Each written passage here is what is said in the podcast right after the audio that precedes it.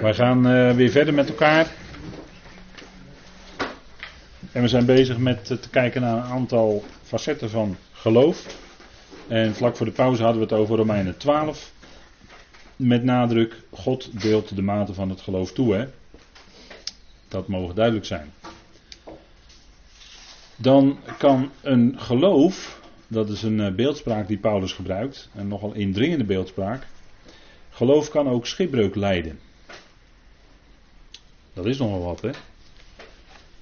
Geloof kan schipbreuk leiden. Laten we even met elkaar gaan lezen in 1 Timotheus 1. En Paulus die uh, schrijft hele opmerkelijke dingen aan Timotheus. Timotheus was natuurlijk degene die hem zou opvolgen. En hij, uh, en Paulus die zegt dan in zijn brieven natuurlijk een heleboel behartenswaardige dingen. Waar je als gelovige ook wel nodig aan hebt natuurlijk. Um, even kijken.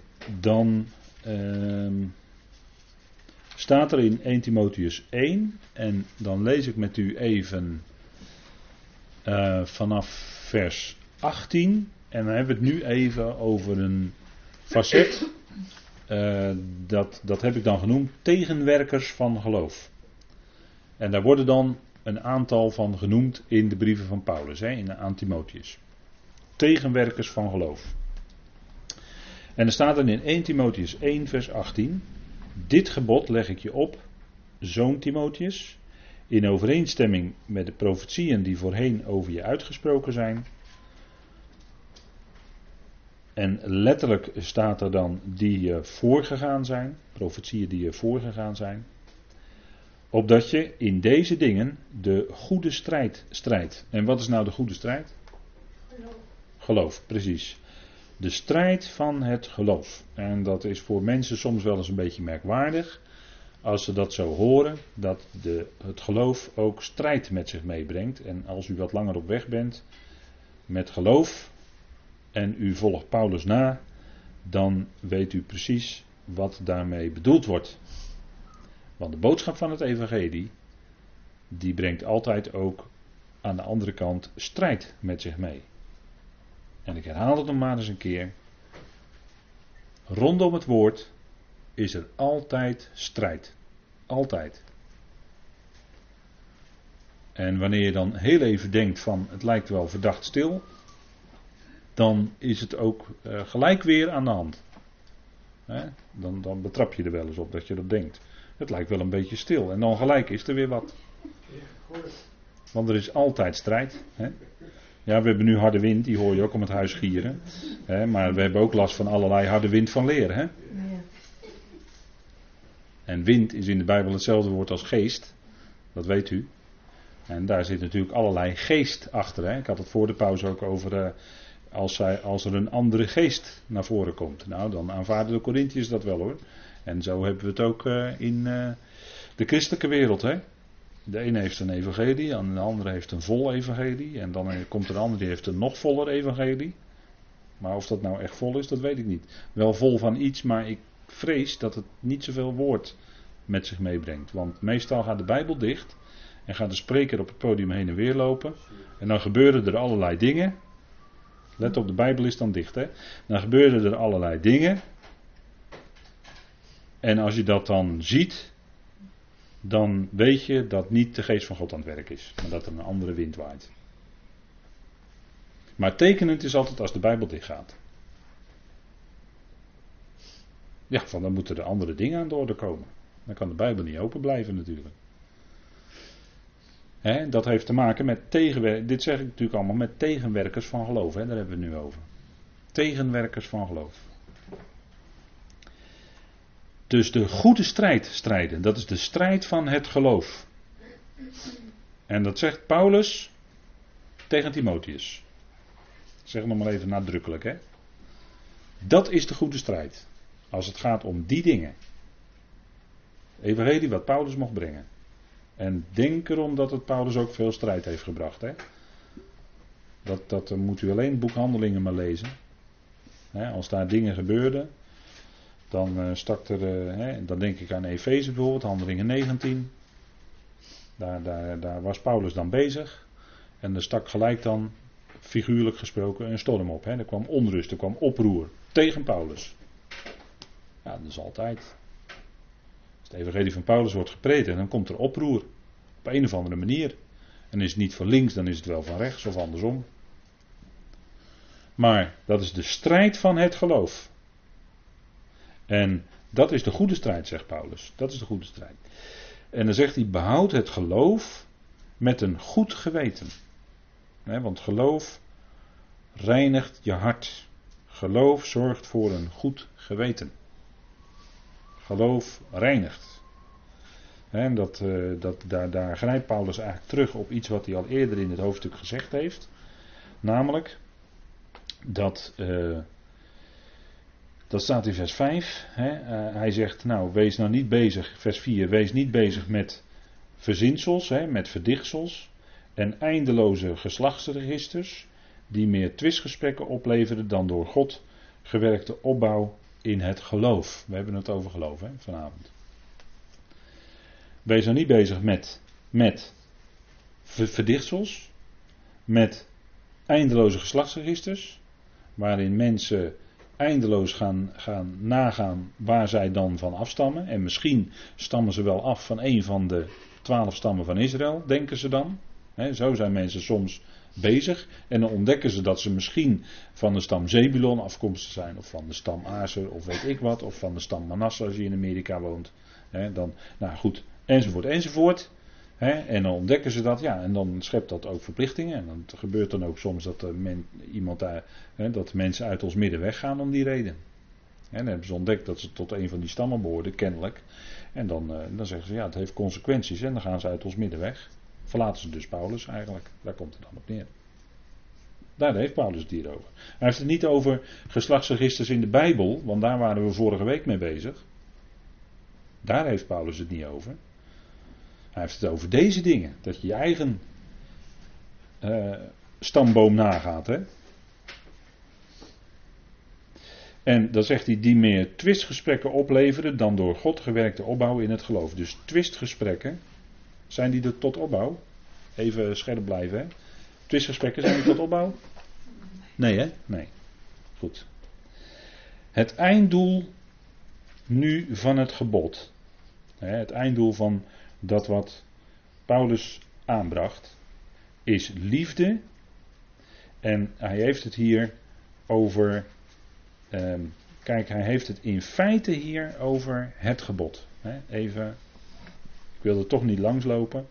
Hij heeft het hier over het einddoel van het gebod. Waar gaat het dan om? Om de wet. Want de wet zou eigenlijk moeten voortbrengen liefde.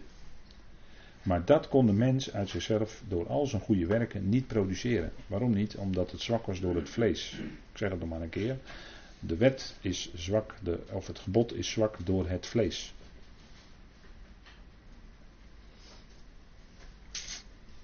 Daarom. Maar Paulus zegt: kijk, het einddoel van het gebod, dus van de wet, is liefde uit een rein hart, uit een goed geweten en een ongeveinsd geloof. En dat kan alleen maar komen door de werking van de geest van God die in ons werkt. En dan bereik je ook dat einddoel van het gebod. Niet om de geboden te proberen te doen, zo niet. Maar om te horen naar het woord van het evangelie en dat je te laten opbouwen, dat die geest in je werkt. Hè. En zegt Paulus uit een rein hart. Dus dat geloof en die woorden die reinigen ons hart. En een goed geweten want dan ben je je bewust. Het geweldige wat God door zijn zoon gedaan heeft. Dat hij je volkomen heeft gerechtvaardigd. En dat hij je dus volkomen heeft gereinigd in het bloed van Christus. En dan heb je goed geweten daarna. En een ongehuigeld geloof. En dan kun je gewoon uitkomen voor dat wat je gelooft. Waarom? Omdat het de woorden van God zijn. Omdat die grote God daarachter staat. Dat die grote God het is die met ieder tot zijn doel gaat komen. En dan zegt Paulus, sommigen daarvan zijn afgeweken en hebben zich gewend tot zinloos gepraat. tot ijdel, als ik een oud woord gebruik, tot ijdel, oftewel leeg gezwets. is het eigenlijk. Of gepraat kan je ook zeggen. Kijk, en wat doen diegenen dan? Zij willen leraars van de wet zijn en hebben geen inzicht in wat zij zeggen en evenmin in wat zij zo sterk benadrukken.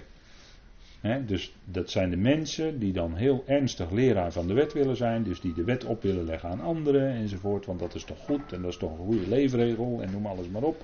En wat zegt Paulus daarvan? Dat is zinloos gepraat. Sorry, maar het staat hier. Zinloos gepraat. Het bouwt niet op.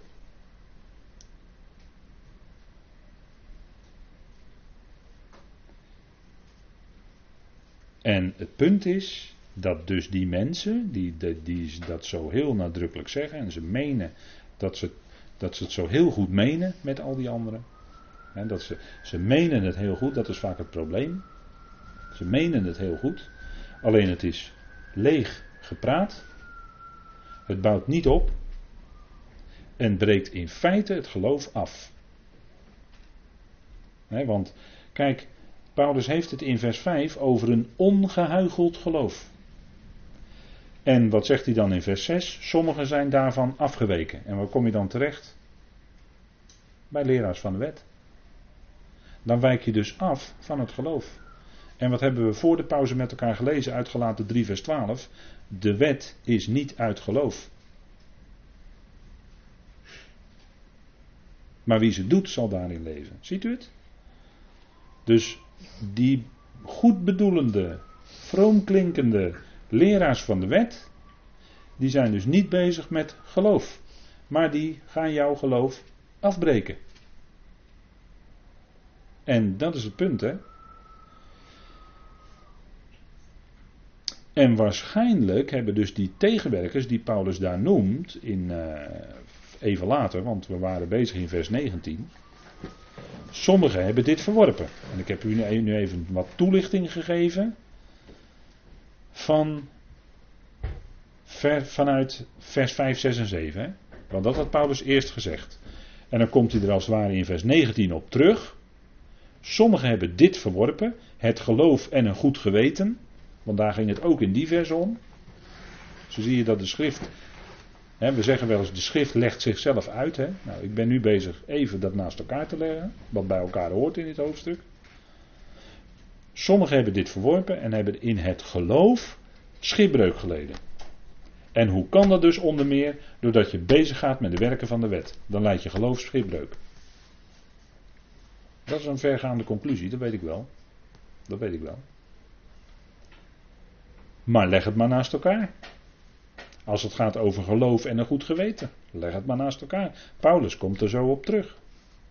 En dan zegt hij, en dan noemt hij dus de tegenwerkers van geloof, dat zijn Hymenaeus en Alexander.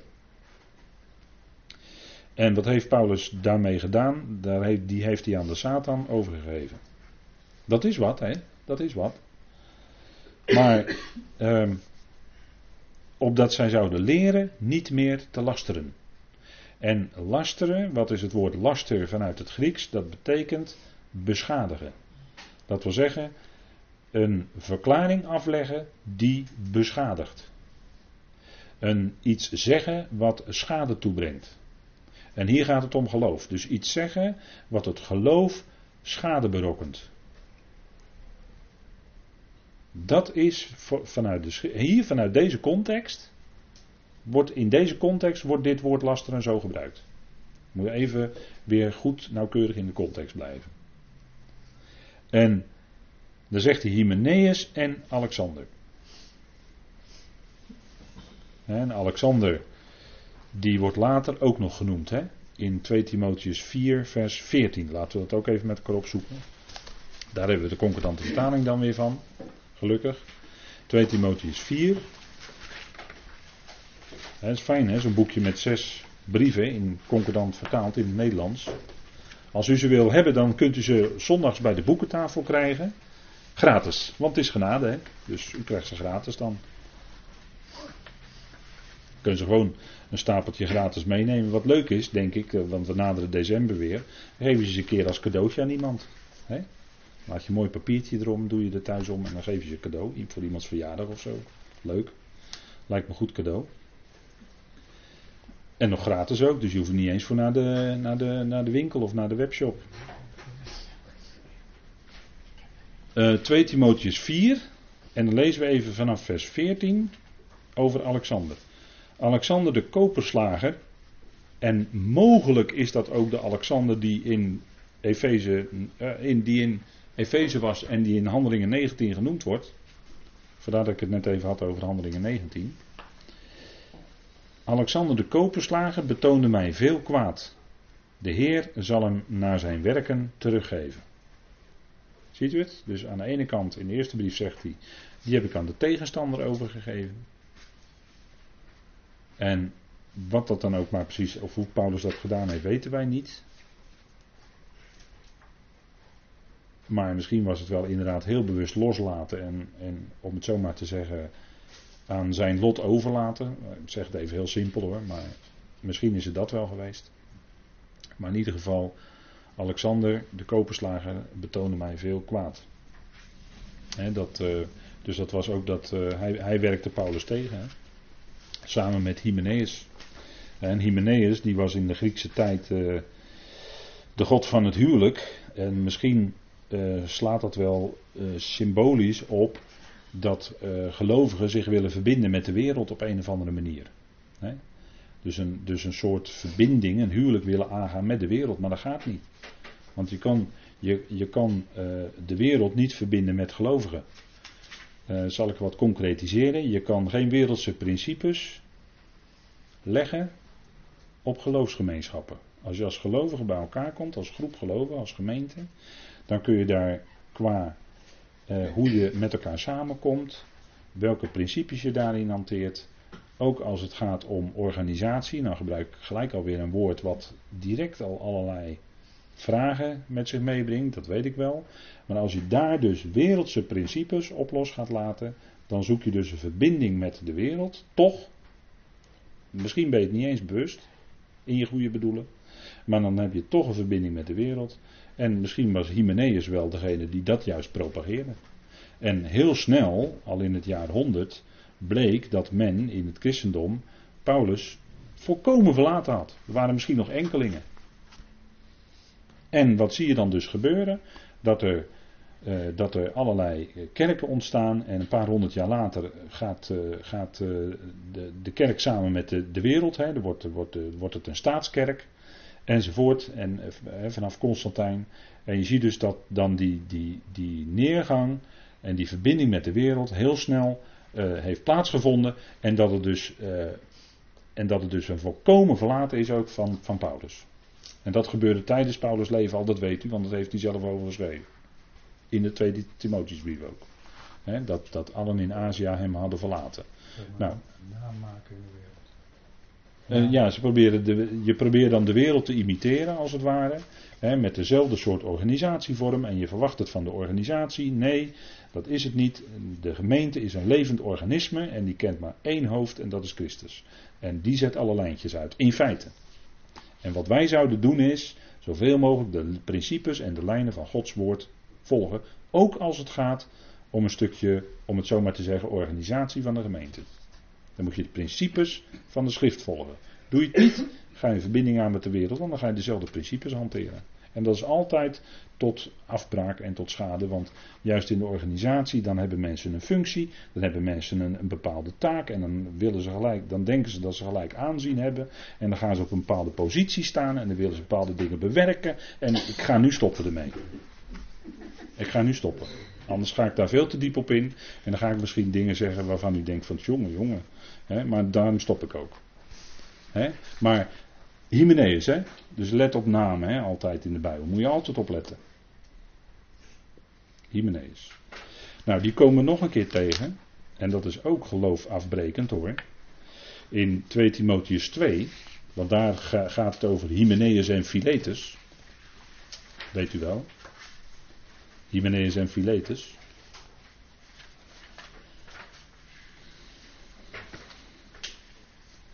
Kijk, en misschien als we even dat in gedachten houden wat we net hebben gezien met 1 Timotheus 1.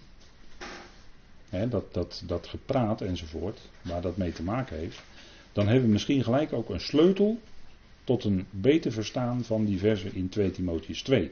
En er staat in vers 15: Beijver je jezelf beproefd voor God te stellen, als een niet te beschamen werken die het woord van de waarheid recht snijdt.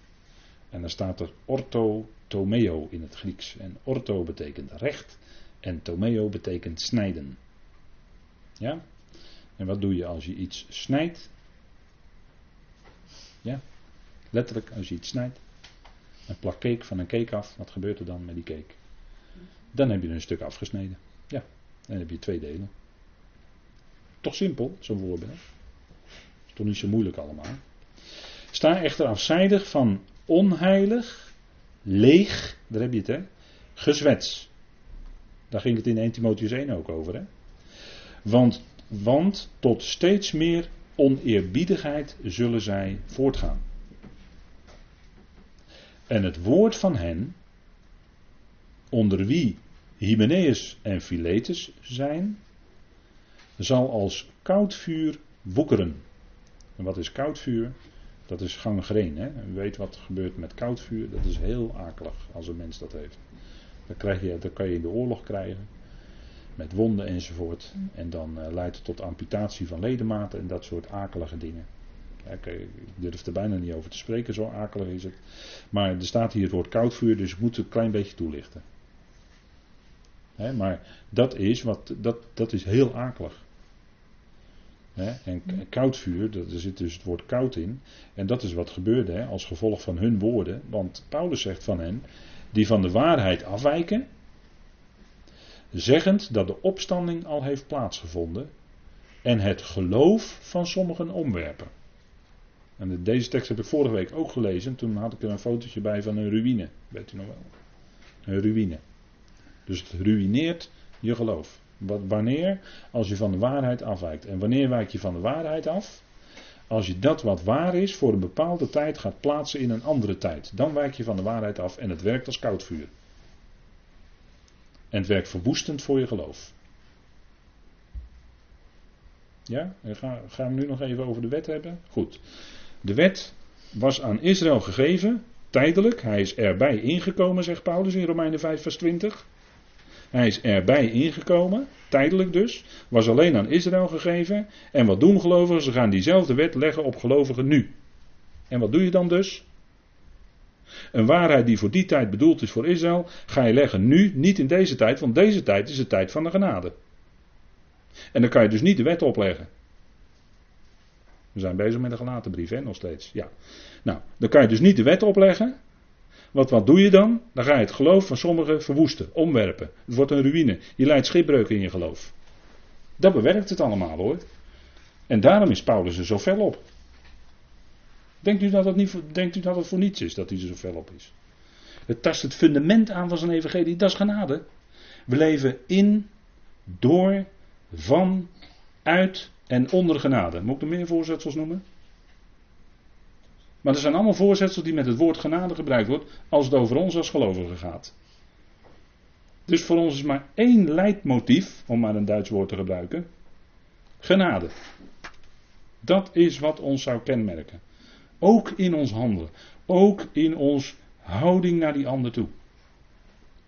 Daar kun je niet de wet opleggen aan anderen. Kan niet. Dus druist in tegen de geest van het evangelie wat Paulus verkondigde. Kan niet. Want we leven in genade. We staan in deze genade waarin wij roemen. Romeinen 5 vers 2. Wij staan in genade. Ja, zo, zo, zo zou ik natuurlijk hele rist schriftplaatsen u kunnen voorhouden. Om u bewust te doen zijn dat we leven in genade. En dat je dus nooit en te nemen de wet op kan leggen. Nooit. En iemands individuele geloof vanuit een stuk traditie misschien, dat is, dat is heel wat anders. Iemand kan zwak zijn in het geloof. En die zegt, ik acht de ene dag boven de andere. Goed. Goed. Maar ga dat niet opleggen aan anderen. Ga dat alsjeblieft niet aan anderen opleggen. Maar houd voor jezelf. En de ander zou dat dan ook respecteren. En wij zeggen dan misschien, wij achten alle dagen. Wij achten niet de ene dag boven de andere. Nee, wij achten gewoon alle dagen.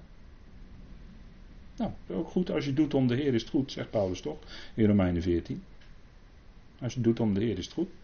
En, maar, maar ga niet dat opleggen aan anderen. Of als jij meent dat je iets wel of niet mag eten. Goed, dan heb je individueel voor je eigen geweten voor Gods aangezicht. Maar ga dat niet opleggen aan anderen. Ga het niet uitdragen aan anderen. Want dan ben je bezig dat geloof van anderen aan te tasten. Zo ernstig is het dan weer wel.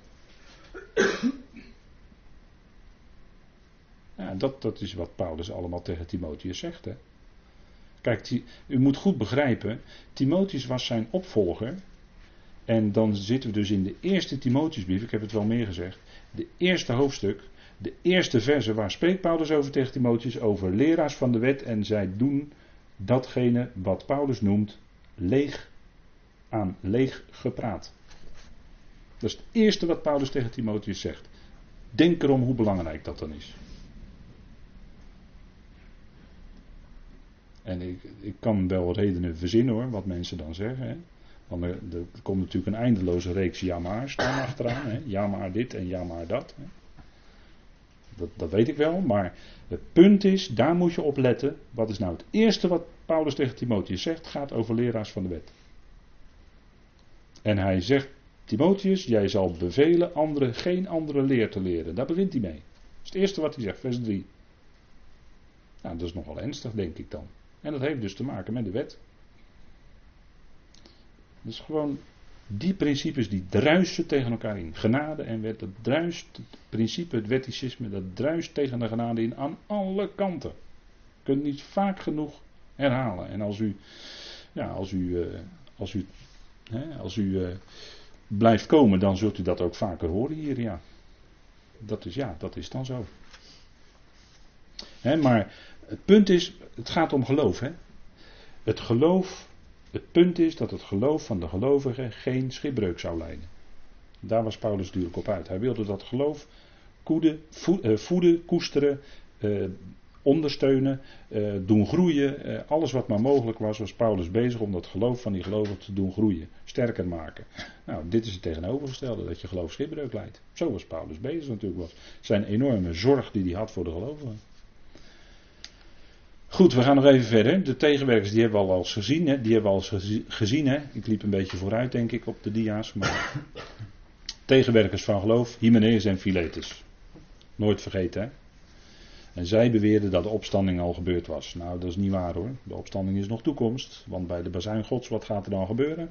Opstanding. Dus nog toekomst. De bazuin is nog niet geweest. Simpel. Het is weer eenvoudig eigenlijk, hè?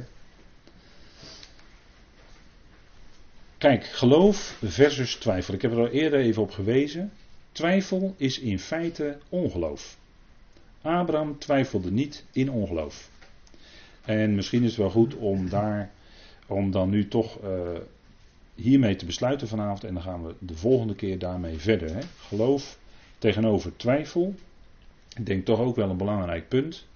Geloof tegenover twijfel. Twijfel is namelijk een uiting van ongeloof. En dat is wat op verschillende schriftplaatsen bevestigd wordt. Maar daar gaan we dan de volgende keer mee verder. En dan zullen we het hierbij laten voor deze avond.